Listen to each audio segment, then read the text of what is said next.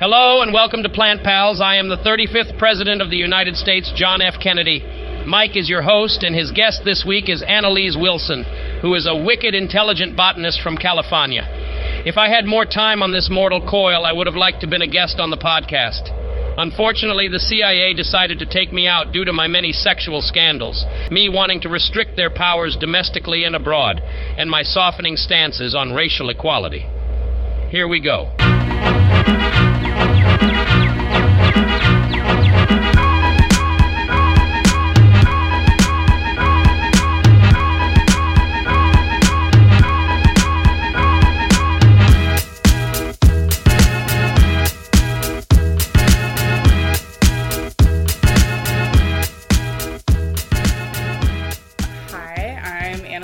They, them pronouns. I am a field botanist and I just got hired at a new consulting firm. Hell yeah, congratulations. Thank you. I'm very excited. Um, yeah, I've been in the field off and on since 2014 and Damn. I'm just really excited for another season. Uh, what were you doing? What did you start doing in 2014? Um, in 2014, so I was still like in school in 2014, um, but I took like a gig at the Redwood National Park because I went to Humboldt State. Um, and I had a professor who worked there who was like looking for a seasonal physical science technician. Um, so he hired me. I got to do some like mapping for the park, work on like a kind of like a climate change study trying to assess fog cover in um, Redwood Creek Basin, which was it was cool, but like it was only a few months long and like just kind of like a dipping my toes into field work. And that's kind of when I was like I had taken a plant taxonomy course in college and was like, oh, like I see plants in this job that I want to know what they are. And like was just got the Jepson out and like start keying things like after finishing my tasks um, made buddies with the botanist, and then kind of just like I ended up going on a botany trip um, to do like some big like um, conifer encroachment on this like bald area up in uh, the national park. Um, and it was super cool. Like I, I got to do a little bit of botany work that year without actually being hired as a botanist. So um, that was my first taste of it. That's tight. It's it's crazy how like, I mean, part of me hates that it's like you have it's about who you know sometimes, but like, I don't know. I try to flip it like be friendly to everybody, and then someone's like, oh hey, they're cool. They like plants. Like fucking bring them out. And the next thing you know, you're doing conifer encroachment studies. Like bam, perfect. Totally. Also, just like a lot of people that were seasonals with the national park would like have random time where they weren't like working on a huge project um, and then other things would be going on. Like we had to do some like seining in Redwood Creek, and that was super fun. I was totally not on the wildlife crew at all, but they needed help. So um, it was fun to be able to like participate in other projects I wouldn't have ever guessed I would have done. Is that for fish or birds? Um, for fishing, fishing. yeah. So we'd spread like the big net across yeah. the creek and then like see what. Yeah, they were just kind of doing like counts of different populations. That's cool. Yeah. yeah. Um, what you go to school for? I went to school for environmental science with a focus in ecological restoration. Oh no shit. Yeah, um, it was like the quickest way to a BS that I could find, um, and I did three years of community college before. Shout out. Moving up. Cheers. Yeah. So yeah, I know it's like the only way to do it. Saves you fifty grand. It makes you want to pull your hair out in the meantime, but holy shit. Oh my gosh, yeah. Um, I made it through that somehow. And then I got up to Humboldt and was like, oh, trees and plants and like people that actually know what they're doing and get paid to do science. Like, yeah. Yep. Awesome. Let's do this. My advisor in community college was also, we had to take like our humanities elective. It was basically everyone had to take like public speaking okay. which like has its merits as a course, but it was taught by this like horrible tenured vindictive person, and she was just like over it. But you know, tenure, so you keep showing up.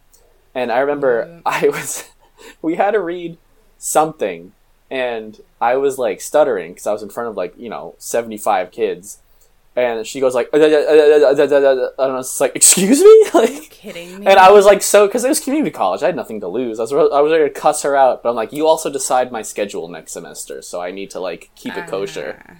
Mm, But just like the and like there are, I did have great professors that are like fighting the good fucking fight, like in community college, just being like, yeah, man, like you're here, doesn't matter why, I'm gonna try to get you stoked on like learning and whatever you want to do.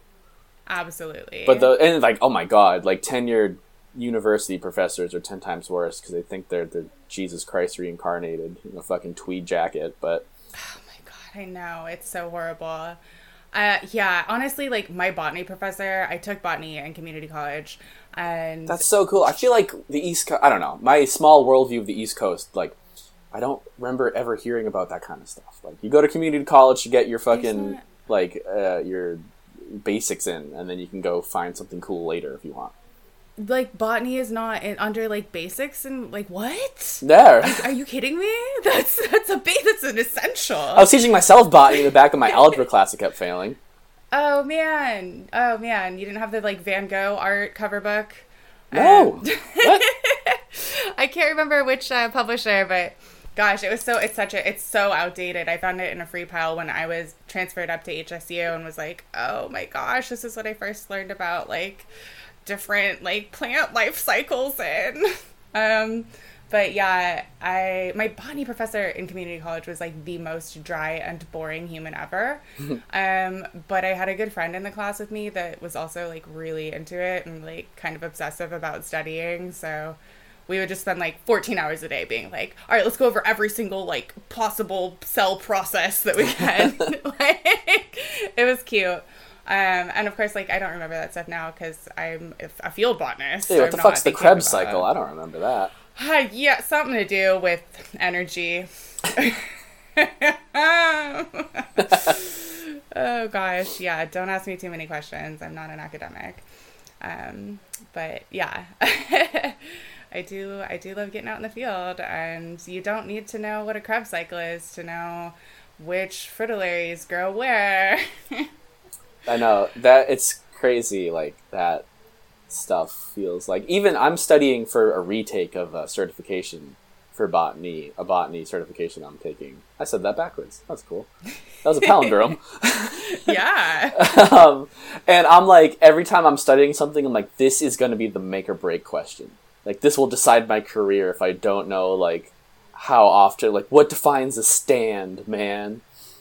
um, and there is not a definition of a stand. It's kind of just vibes, Yeah. which yeah, is which is perfect. I can remember that all day. It's just vibes. Yeah, but it's like all it's it's crazy. It's just like proving that you can absorb information rather than like what information you know. Totally. Because like I'm basically Yeah. self-taught in California. I've had great bosses and coworkers and friends like teach me a lot, but I've never had like a formal education. Like I grew, I went to school in Massachusetts. What the hell is chaparral? Like this Yeah. is neat. What's going on here? Oh yeah, totally different. Totally different ecosystems out here. Yeah, no, that's super cool and like respect. Like that's amazing that you were able to like come out here and just learn like totally different things. But um yeah, like that's definitely one of the like the best parts about being in California is it's so diverse. We have so many different ecosystems. Um like I've had the fortune of working on almost every single national forest in our state. Nice. Yeah. That's a lot. Yeah, uh, yeah. I, I traveled around for like two solid years working regionally during a long-term meadows study for the Forest Service. That was b- by far my favorite job I've ever had. Is that the one you were doing when we kind of like met ish, met connected online? um, maybe. I'm like, what? What year did we connect? Uh, you were Um, doing Long Meadow or Lake Meadow? You, with the one with the um, oh Jesus! It wasn't Emmenanthe. It was the other one, Limnanthe. Oh, okay. So that's that was with the consulting firm last year. Okay, Yeah. Um. No. This was this work I did. I was with the Forest Service from 2015 to 2017. Um. And I did 2016 and 2017, just like traveling the entire state. Um. Going to every forest to do. Um. yeah, this long term meadow study where we would go re examine these like established plots in meadows that were um, within grazed allotments um, throughout Forest Service land. So lots of cattle, lots of like, oh my God, wait, there's cows up in the High Sierra. Holy Toledo.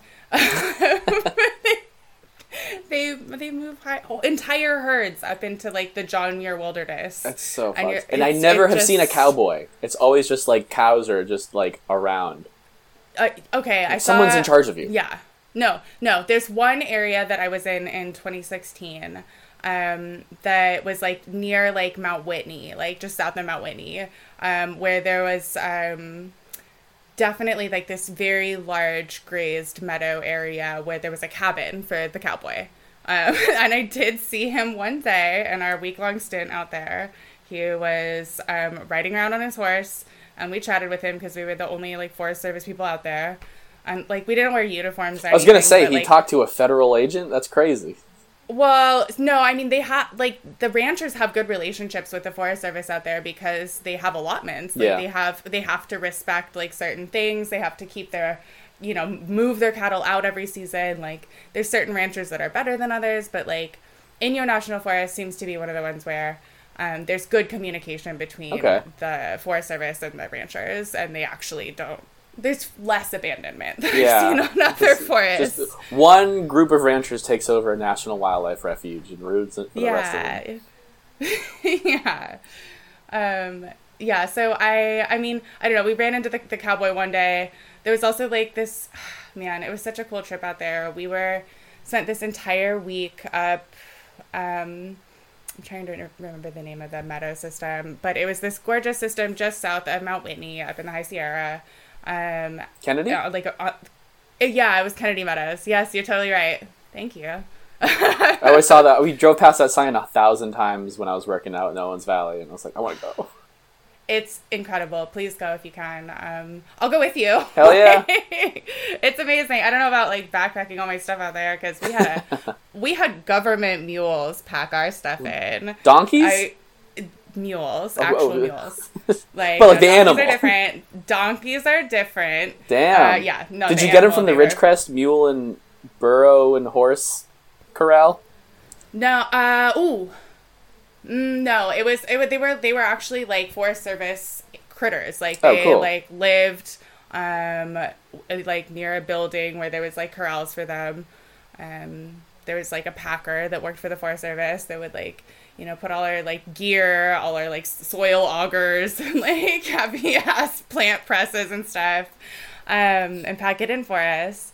So that made it like way more accessible too because um yeah like i don't know it was uh, it was only four of us going out there and we would do like teams of two often like most of the season it would just be like two of us at a time and then we'd go do like one big huge haul up in the high sierra each season um and the yeah the kennedy meadows trip was incredible so we we saw the huge herds of cattle it was like kind of depressing um there was crazy weather it like snowed and hailed on us like a little bit in july Yeah.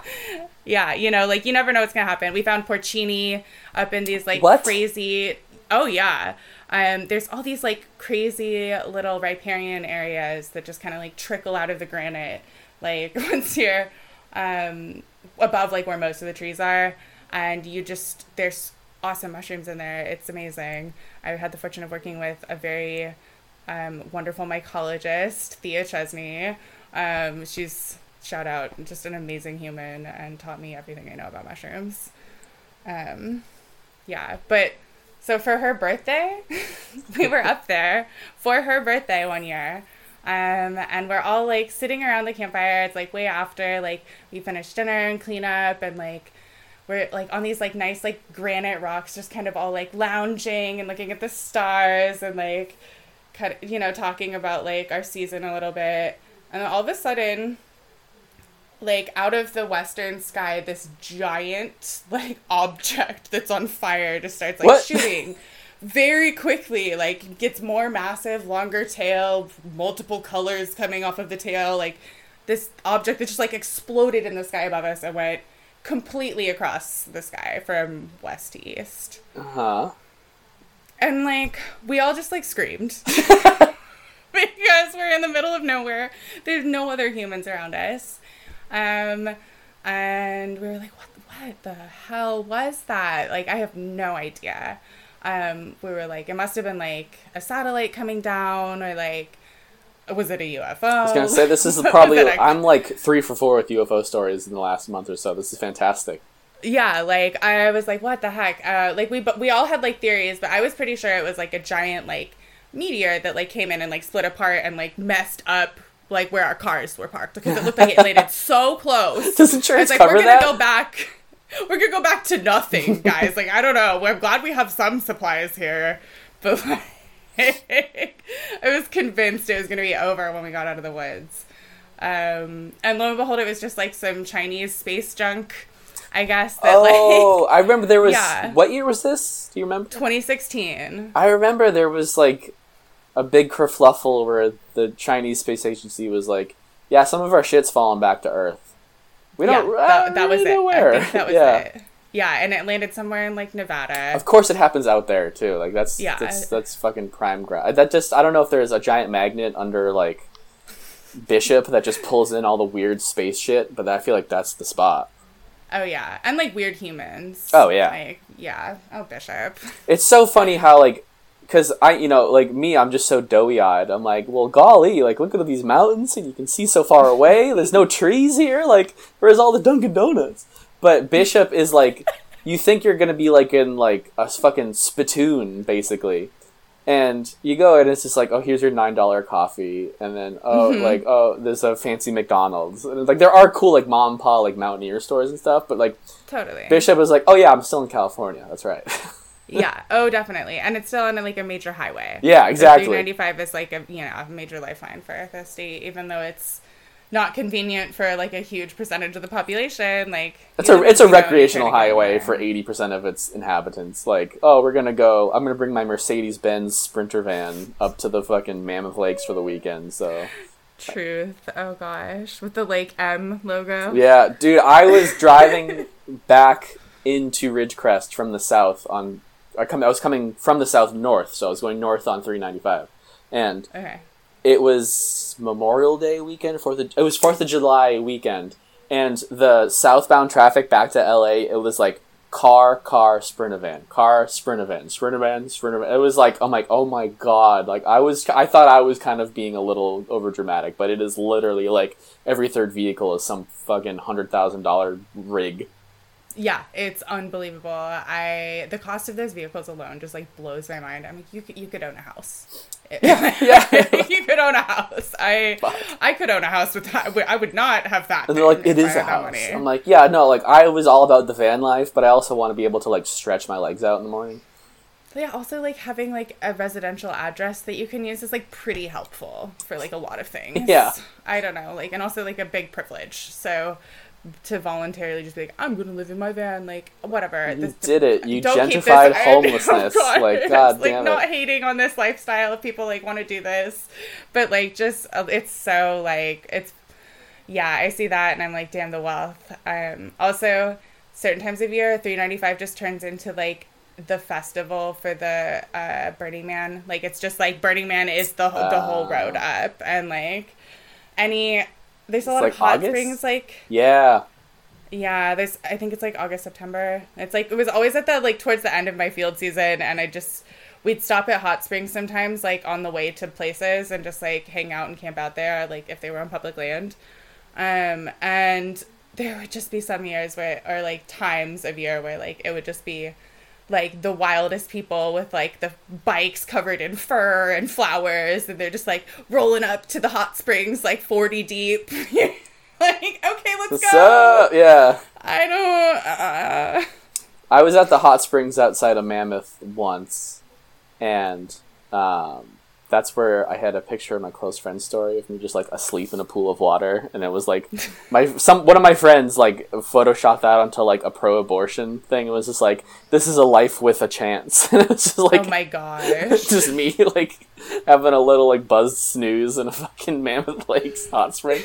but there was this like even in the off season in like early April, um, there was like people would just pull up to the hot springs and they're like, it wasn't even a van van. It was like a minivan. They just start having sex in it.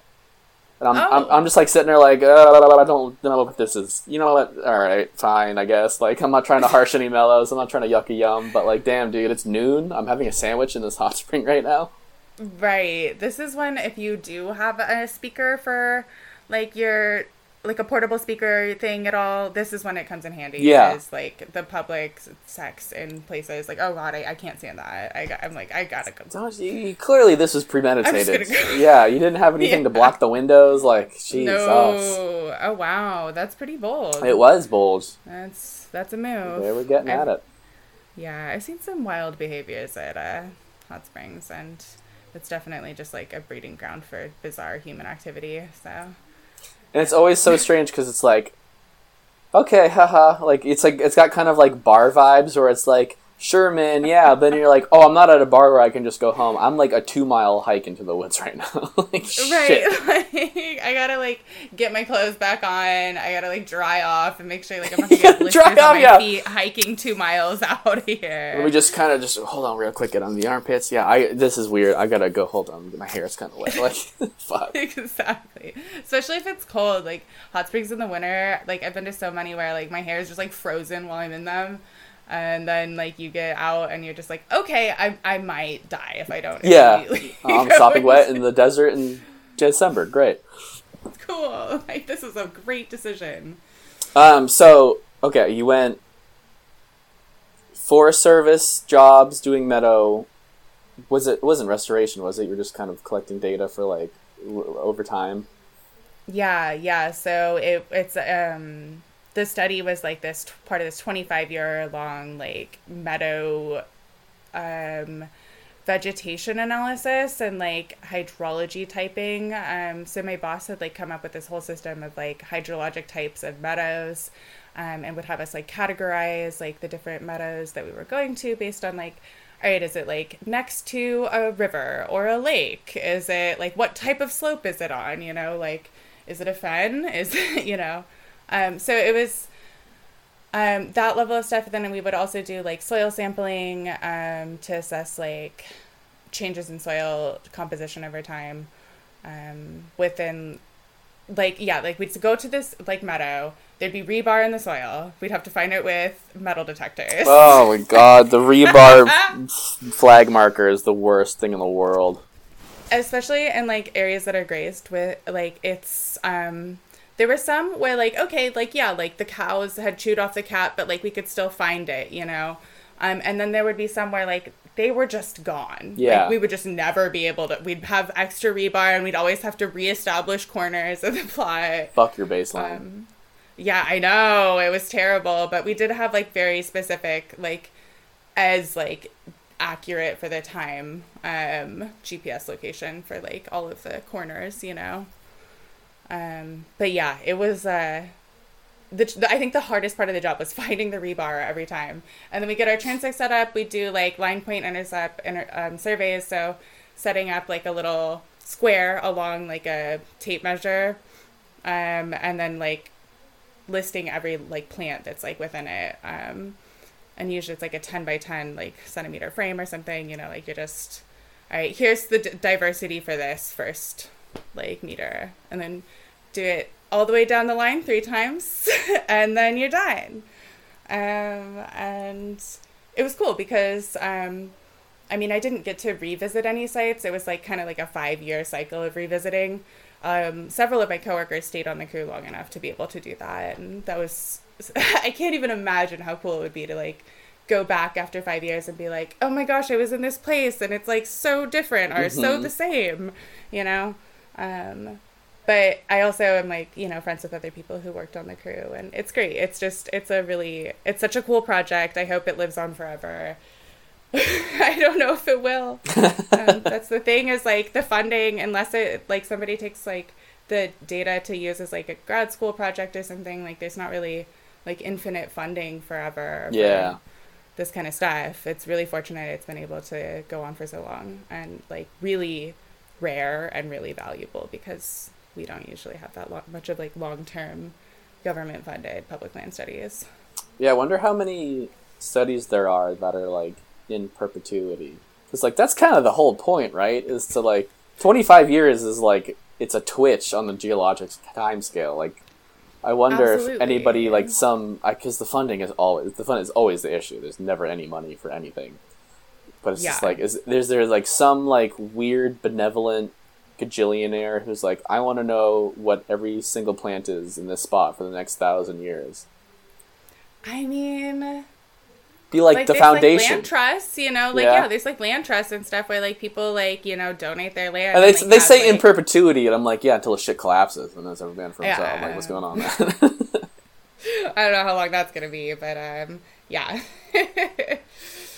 yeah. Um, I don't know. It's just it's just interesting, and yeah, ultimately, like it'd be great if more data sets were like longer term, but so often science is really just focused on you know getting to like we want to find the answer to this question now Yeah. and like you know eventually long-term data will come out but um yeah like the value of things like this i don't even think are fully understood because it's so uncommon um and I'm, that's kind of why i'm like all right who's gonna jump on this data set for grad school like i really don't want to go back into academia but like if nobody else is seriously what?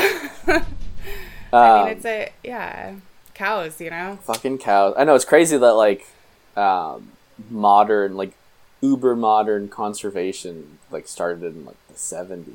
Like yeah, there's like Sand County Al- Sand County Almanac and John Muir and all those white guys. They were talking their shit in the however long ago. But I mean, they're you know not the same. But like like the idea like oh no let's measure it over time and actually keep it for the sake of keeping it is like such a new idea in western science it drives me nuts that like oh yeah this data set goes back until like 1976 when everyone just decided hey maybe we shouldn't pave over the entire planet like oh like how convenient Like, oh gosh oof. i know it's it's such a nightmare yeah um i'm i'm i'm grateful that there are things like this that do exist but at the same time yeah it's incredibly frustrating how limited uh, Western science has like really focused its little laser pointers on, um, yeah, a lot of things that are not looking at the big picture. i wonder like this is just me completely riffing now but like it's almost kind of capitalistic. They're like we need our instant gratification. We want 25 years and then we'll have an answer. Like i wonder if that's just like our larger symptom of our mindset in this day and age. Is like Yeah. no i want to get mine. And then so that way i can be like you know done and successful with it. But it's like no man. Like 25 years is nothing for a tree. I didn't even notice that. Absolutely. Absolutely. Or like a landscape, you know? yeah. Like 25 years in like the, like a certain, you know, slow going, growing like oak woodland. That's gonna, that's literally nothing. it's like That's- half a burn cycle yeah, exactly. And, um, like, I just think about, um, damn it. Oh, like the capitalism effect. So basically, yeah, like it's also just so focused on having data that's like profitable or like yes for that's what i was trying to like say. something that- yeah that like you can you can make money off of this or like you can build you can like uh, expand you can do this project. Um you know it's all a lot of data collection at these at this point is really just project based and like trying to do like okay like please don't like take the very last of this plant species habitat like please don't. Um you know kind of like protections that at the very least at least california has like a couple of things uh, to do more like vegetation and floral like diversity protection than other places in the country. But like we have no like mushrooms that are like state protected. Um, that's so crazy to me. Mushrooms and bugs are just like yeah they're there anyways. Th- they yeah put them under fish like whatever whatever that oh my gosh it's just so ridiculous because yeah like there were areas where like i was doing survey work where i would find like um old growth indicative like mushrooms like the freaking agarikon oh gosh um and those things are very uncommon they are on iucn red list um so like why doesn't that kind of organization have any weight? Like, why doesn't that kind of like, oh, this is a very globally endangered organism? Why doesn't that have any weight in terms of like our legal framework? It's it's a little heavy. Well, because it's like, well, um, uh, oh, Amer- this is America. This isn't some globalist society. Like, we decide what to do with our own. It's like, homie, Right. this stuff grows elsewhere. Like, it's not. Drives me nuts when it's just like that isolationist kind of like.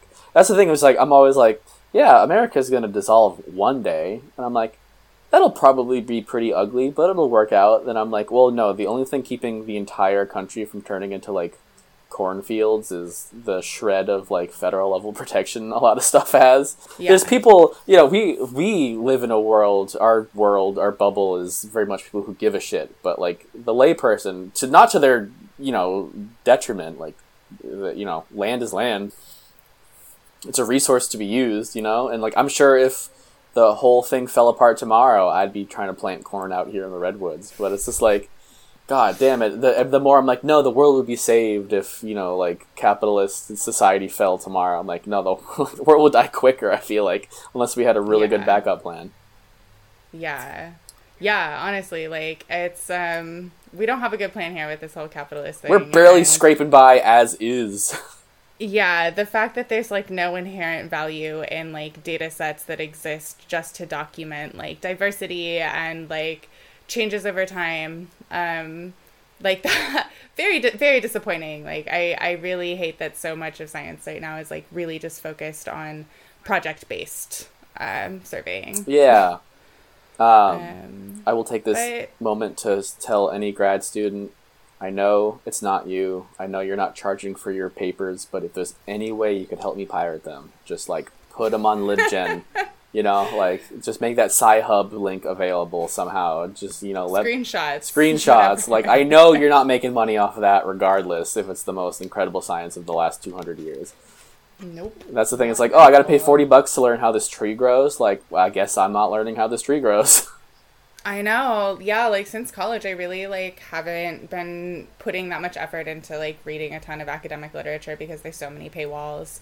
Um and I just get frustrated and I just I like I'm to not put in hours of work to find this one article about pyrola that I'm obsessing over right now, you know? Um, but then eventually, like, I'll get back around to it and find something or ask somebody that knows a way to get it. And, you know. I use the Academia app sometimes. Um, my New Year's resolution was to read at least one sort of research paper a day, which has completely fallen to the wayside.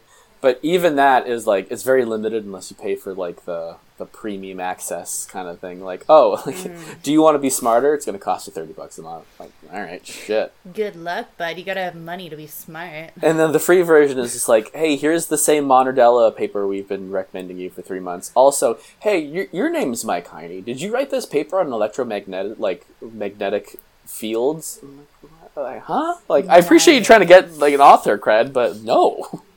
Nice. I mean, maybe you should just like go for it if they keep asking. Like, Yeah. yeah. You know what?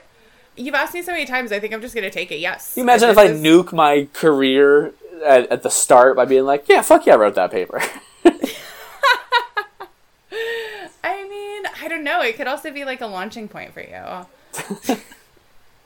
I guess I have to be an electromagnetic scientist now, or else they're gonna find out I was BSing. You could just like start making up BS about plant electromagnetics that I don't really. I don't know. Has that been studied? Like, I, I don't know. Paul Stamets just came in my door and he has a, a handful of money for it. Yeah, it it sounds very Stamets-ian. I don't really think I would like go for that. I mean, there was that study. This is not electromagnetism. Jesus Christ, I fumble that word. Um, they the the pea vines where they're like photo photo Phototropic. tropic. Thank you very much. Where they basically just go towards the light until they find a scaffolding and they grab onto it. Like yeah, Yeah, They, yeah. they pay it in like eight times fast forward, but it's just like it looks very intelligent. It's just like Dancing. yeah, I don't know. Do you think plants have a base level of like self awareness uh, or intelligence, or you think they're just like really complex chemical equations? I mean, like, what's the difference?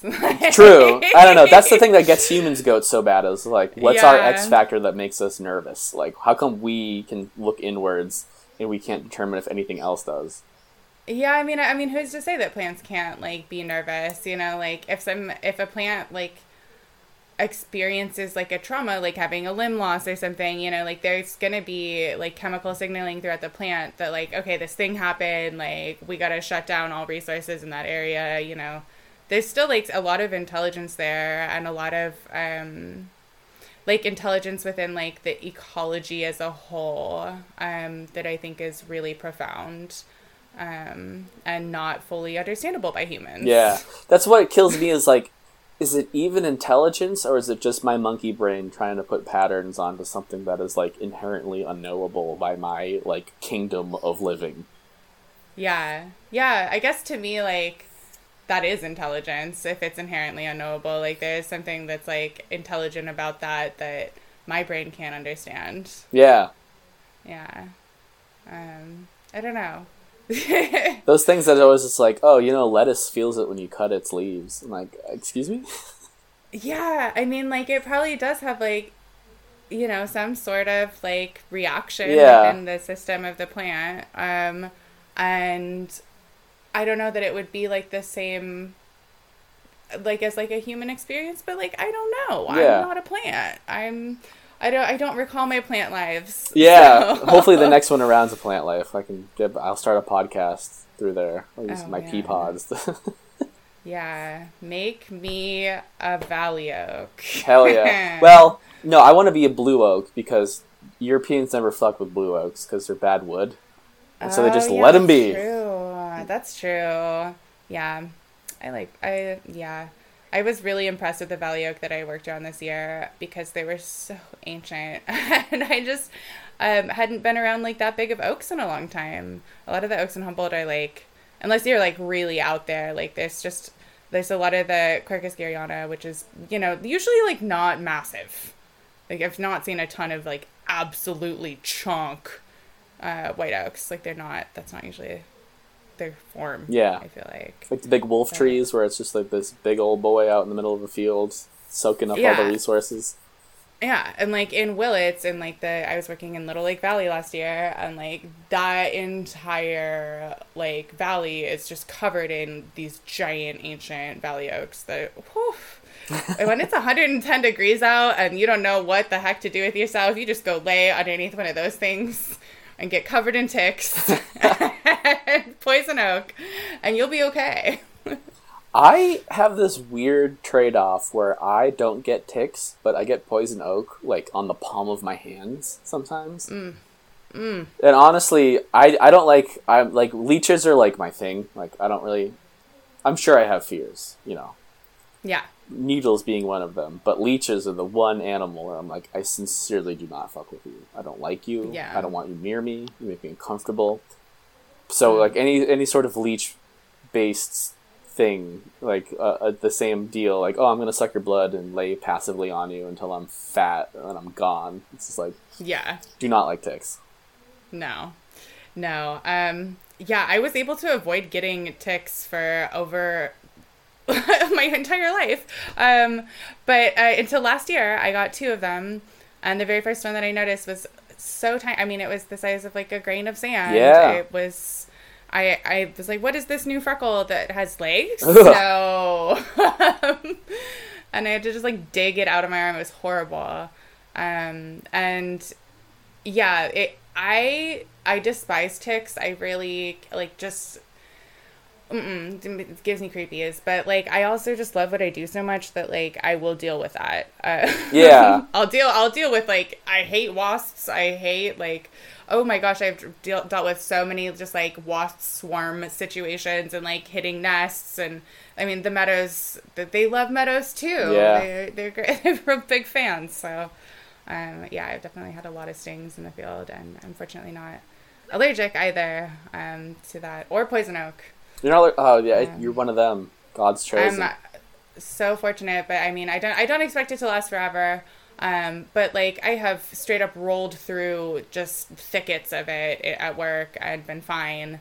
Um, and then rolled through thickets of tan oak, and then been like, "Why is my skin burning?" You get tan oak? Face? What? Yeah, I get tan. Tan oak is my thing. Um, it's the little hairs on the leaves Yeah. that like just I can't like uh, it'll make my vision like all messed up. Um, Damn. sinuses. I didn't realize that was a sensitivity.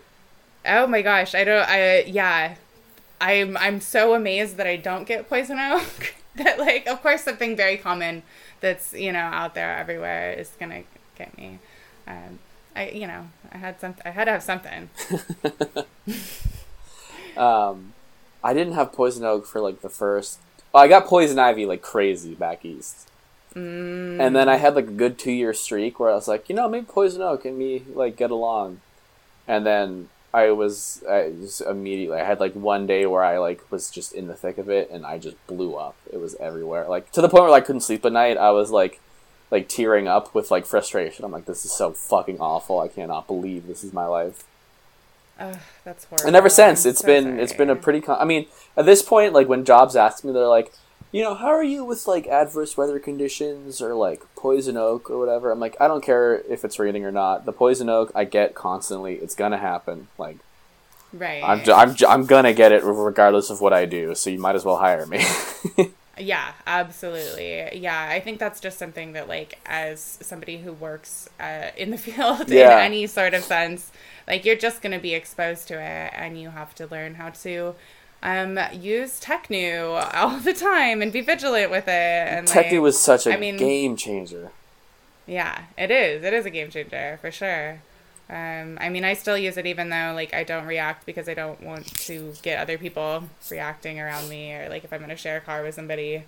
Um, you know, I'm trying to try to be a little more cautious. Yeah. but if I'm out by myself and I'm just like crashing through the woods, like I'm for sure just gonna not care and not pay attention, um, and just yeah, I get covered in it. So, Ooh, um, do you hear the rain? if- yeah. Damn, that's new. Nice. I hope a tree doesn't fall. All right, my power might go out. But anyways, Oh no, I hope it doesn't. it's it's oh no. it's been finicky a lot lately. Uh, gosh, yeah, we finally had like a break in the storm, as if Oh yeah, did SoCal get hit by that? Yeah. How was it in the last day or two? We got So yesterday up we got. Yeah, yesterday it seemed like it was a lot worse for you guys. We got um a bit of rain, like mostly in the evening and like late afternoon, but it wasn't anything like what the past couple, like the weekend was. Whew. weekend was wild. We got hail in Santa Ana. Damn, I Um, remember out in Star Ranch, I had a coworker who grew up in Santa Ana, and it was 2019, so it was a wet year. So we had like a good cold storm where like uh, Santiago Peak had snow on it, and we were like Nice. out in like the kind of river bottom, like riparian area, and we it was like you know it's like frosty. And she goes, "Holy shit, is this snow?" And like me and my coworker from Massachusetts looked at each other like, "Oh, these people, man, like they have like." It's so uncommon to see snow in the Santa Anas. Like it is so surreal. but is it uncommon to get frost? Um, like that depends. I think like more in the mountains, it's not that uncommon because, and in the desert, like you get frost like every morning, like certain times of year. Um, but like on the coast, absolutely not. Like that's not super normal. Um, because co- you know the coastal kind of like buffer. uh, Yeah. Atmosphere.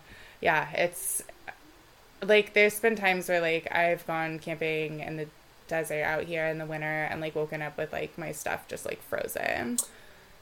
You know, like that's pretty normal. Yeah, so people say California is like they have this image and I'm like, you don't know anything. there's a ten mile wide strip of land along the coast, and then the rest of it is right you're out there.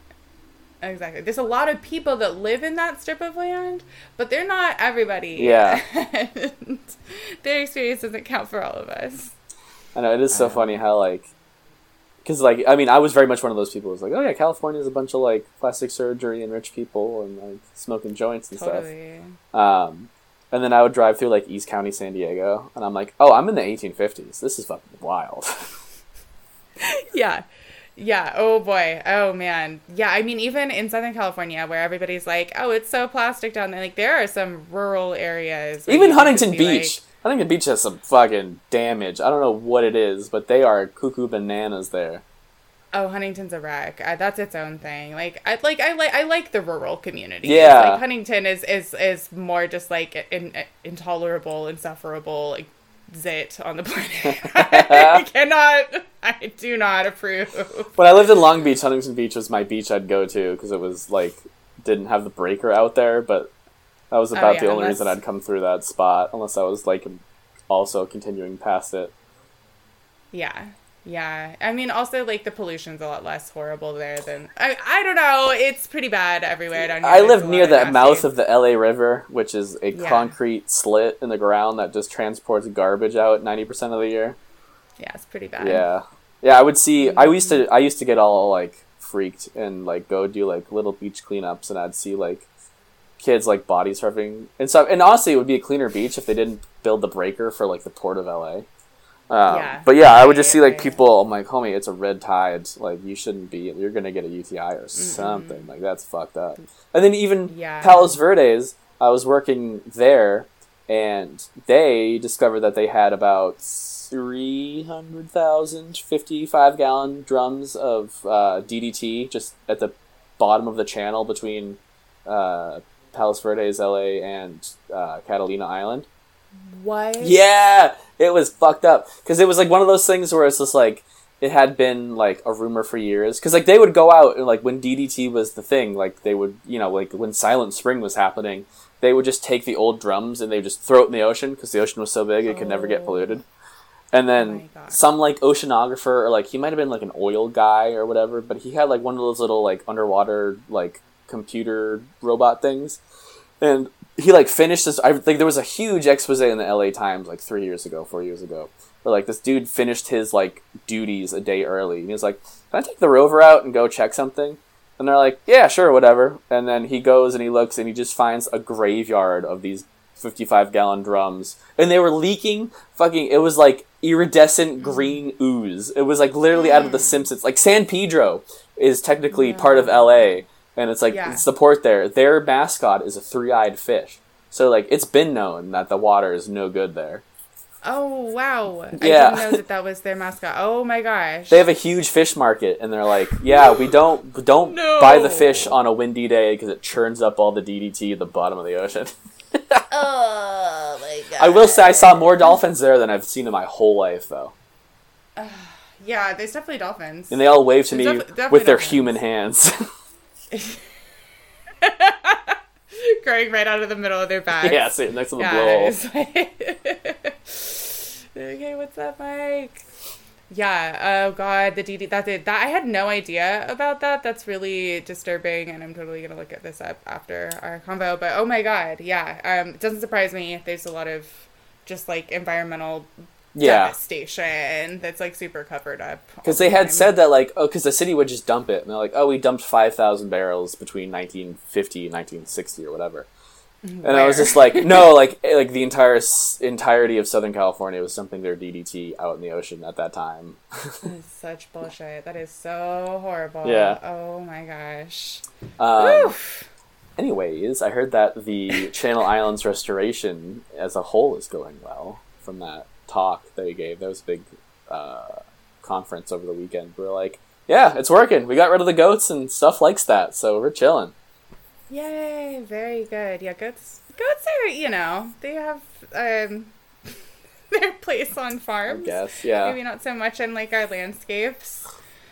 Um yeah, and like especially in the Channel Islands, it's like, you know, those are such like sensitive and precious ecosystems. Like anything introduced is going to com- just completely change the game. So Yeah.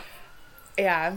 Which is crazy because like Catalina had pygmy mammoths, and like I know like it's it's it's no excuse for the fucking herd of bison they have out there for the sake of it, but it's just like Yeah. wow, like these plants really quickly adapted to not having any grazing pressures. Yeah, definitely. Yeah.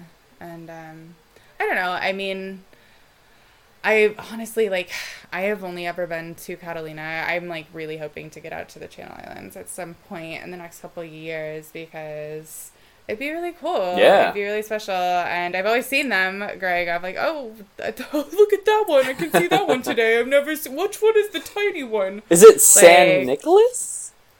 Oh gosh, I don't know. I remember don't I would see the tiny one on the clearest of days and be like, "Oh shit, there's another one!" Because I'd see Oh Catalina right there. I've got to look that yeah up. now. well and also you can see different ones from up in like RPV and like San Pedro. Yeah, that's true. From uh, like Orange County, like I mean, you can see San Clemente Yep. and uh, Catalina most often from down here, and then I think I think Santa Cruz is the tiny little nugget one. I'm not sure.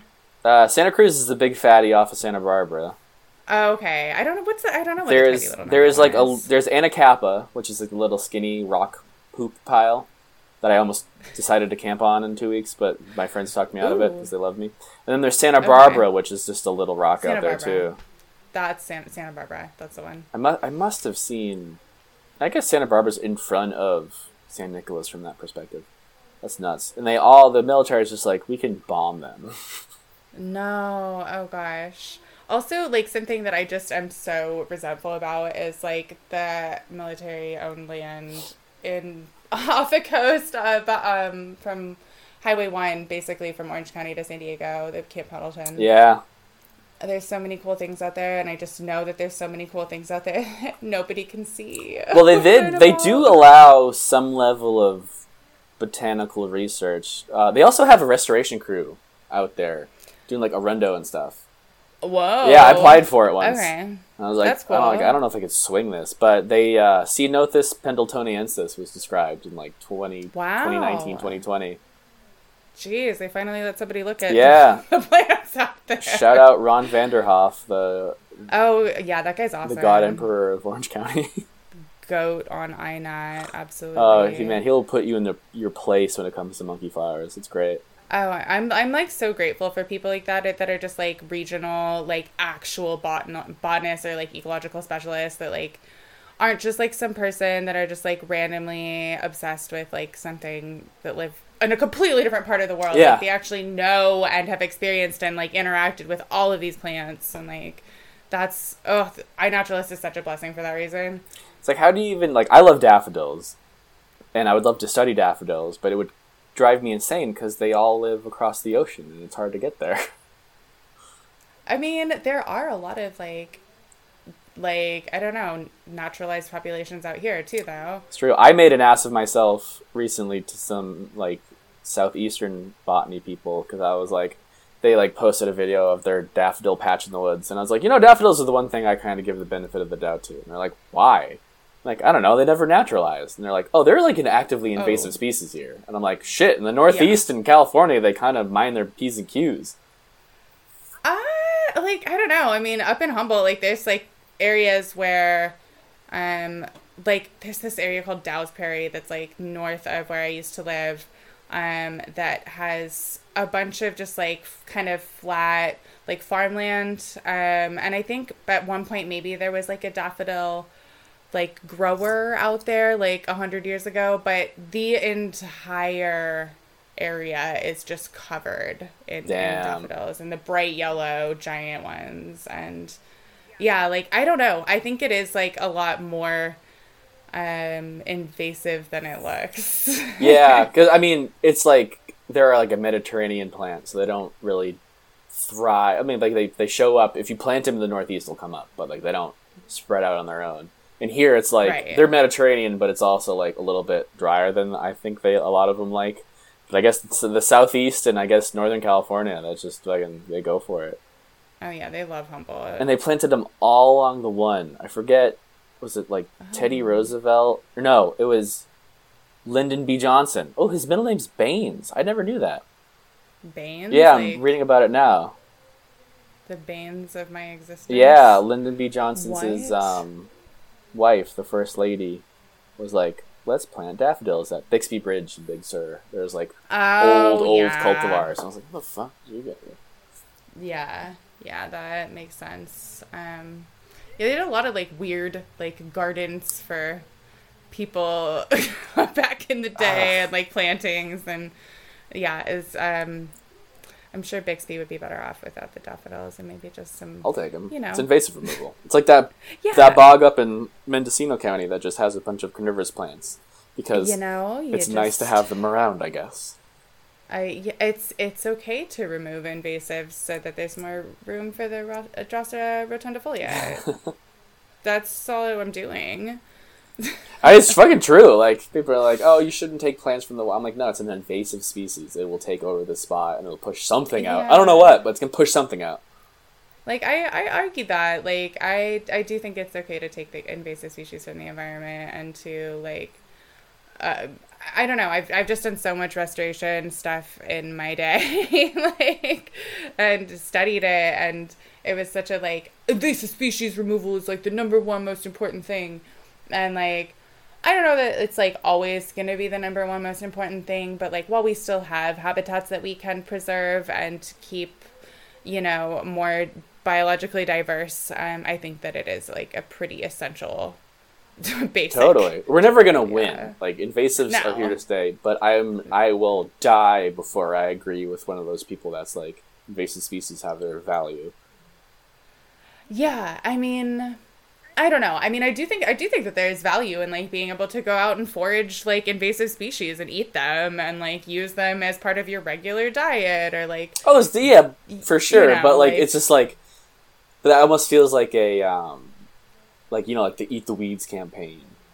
Oh, for sure. I mean, it's not like the the solution. Yeah. But it's also like something where like, okay, like at least like because I feel like foraging is something that like I oftentimes think about like, oh, I want to like do that. I want to do that in also a way that's like less colonial like less like i'm a white person going out and like using all these like plants that have like indigenous value and meaning here you know like i'm i think it's like worth you know doing some research into like the invasives that come from like what where the ever the fuck my ancestors are from and trying to incorporate like some use of those plants into my life now. Like rosemary it grows in the back bay like crazy. It is just taking the place of the atriplex that should be there and i want to just rip it out. Like I, the only thing i can think is just take it out you know? Um like uh but um yeah i feel a lot like better about using those plants for my yeah like personal uh, benefit Yeah. and knowledge and yeah The only use invasive plants that is has is to, for me, almost. Like, Yeah, you're just for sure. you're a fucking negative until I make you somewhat of a positive.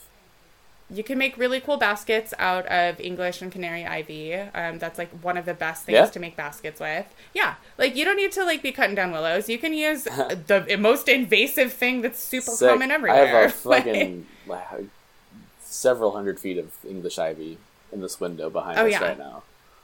Oh yeah, go harvest that shit. Let it dry, rehydrate it, make some baskets. It never dries though because it's always wet up here, which is great. It's the first time I've lived in California where it's been wet like this. But like the ivy, I'll just pile it up into a pile, and I'm like, "You'll die," and then it's just like, "No, I'm gonna actually keep growing. Thank you so much."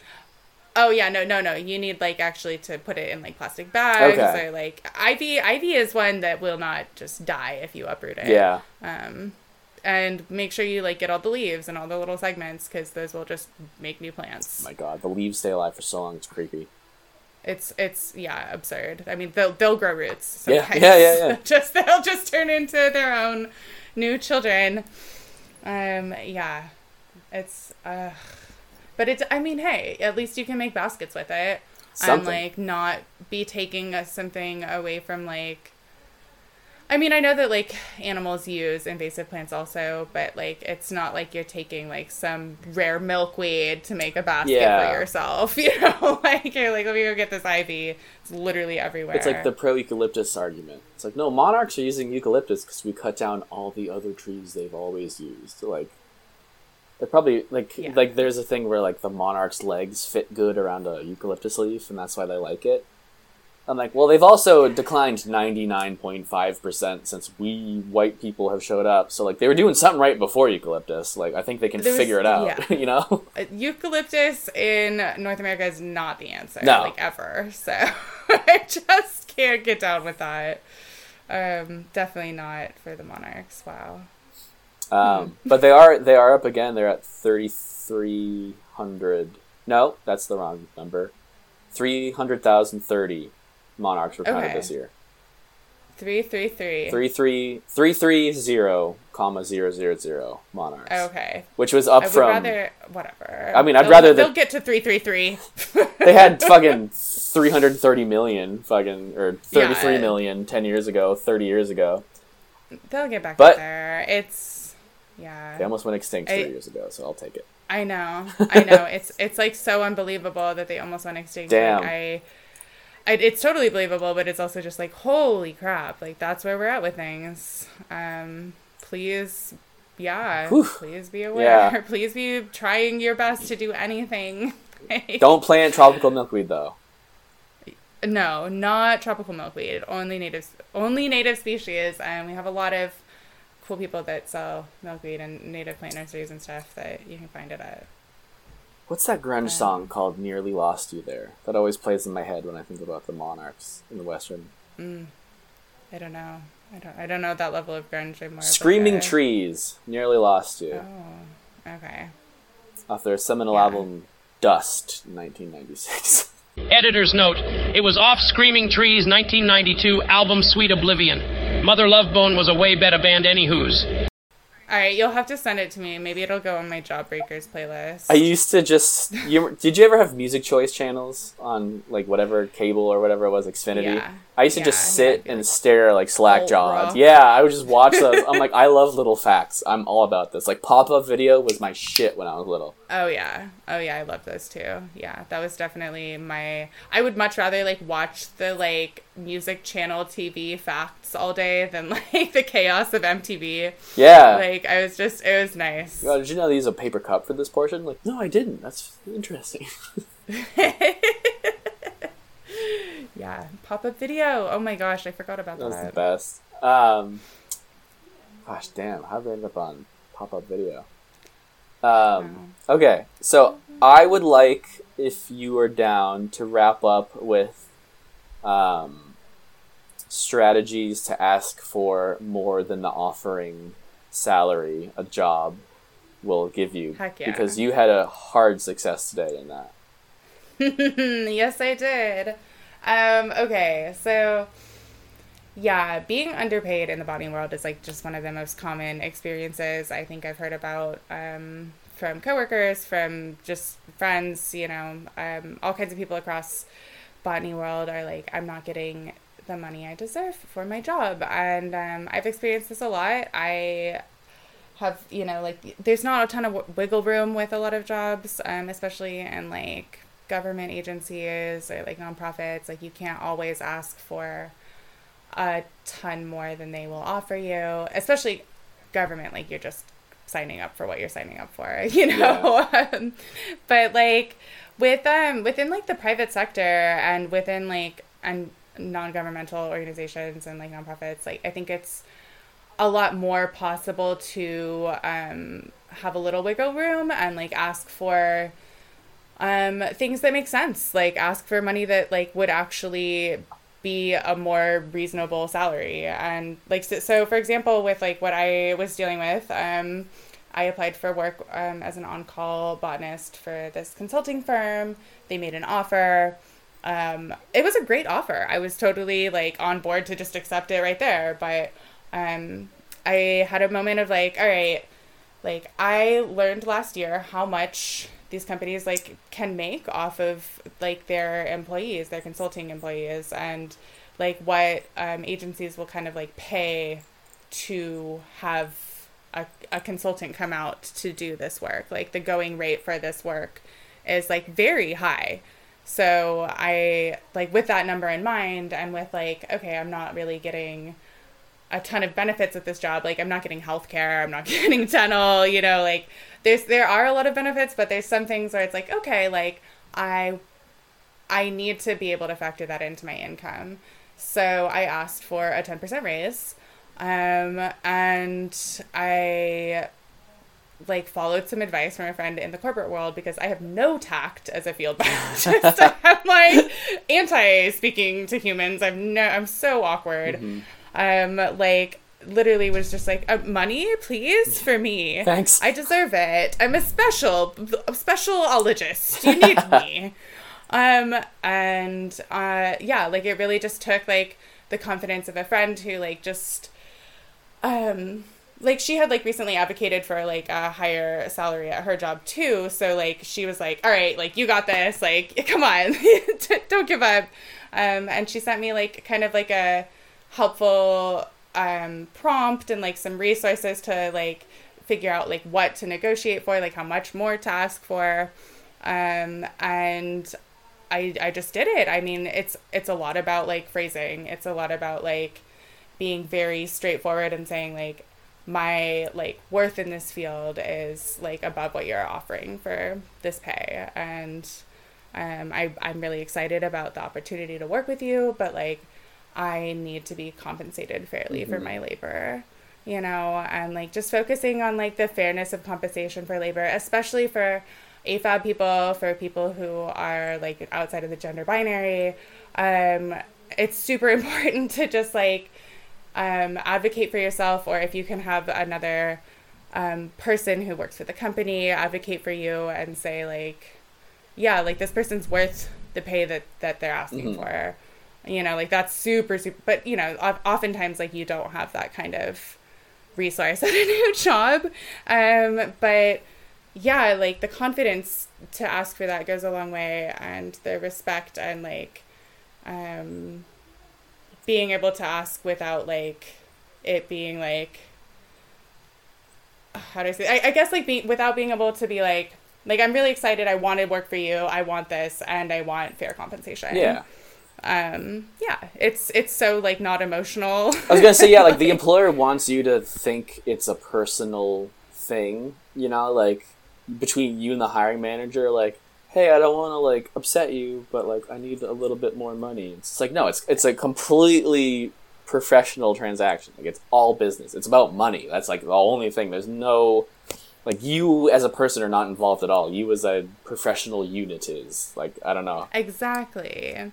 Like the amount of money that I'm going to bring to your company yeah. is worth more than what you're offering. Exactly. Me, so like your your own stock portfolio portfolio. Like I need to invest it the right way, you know? Exactly. And I think like with like you know like if it, if you're not like applying for jobs in like the private sector um i think that like it's also really good to advocate for benefits and advocate for you know like if you're not going to get health care but like you're working with an ngo that could like start like where you could start like you know advocating for healthcare to be offered to to employees for seasonals or for like you know temporary jobs like that would be like yeah that's the kind of stuff where you can start some some movements. Yeah definitely.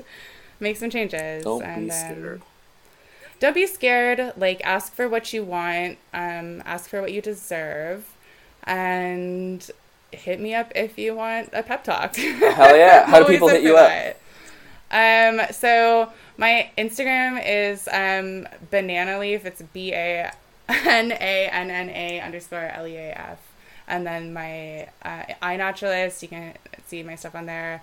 Um, I don't go on my computer on iNaturalist all that often, like when I'm working in the field. Um, but during the off season, you can message me on there, and I will be available. My iNaturalist is at Anneliese Wilson. And if you don't know how to spell my name, Mike will have it spelled for you. in the comments, in the info yeah. bar. Yeah. Perfect. So yeah. Well, thank you. Good luck out there.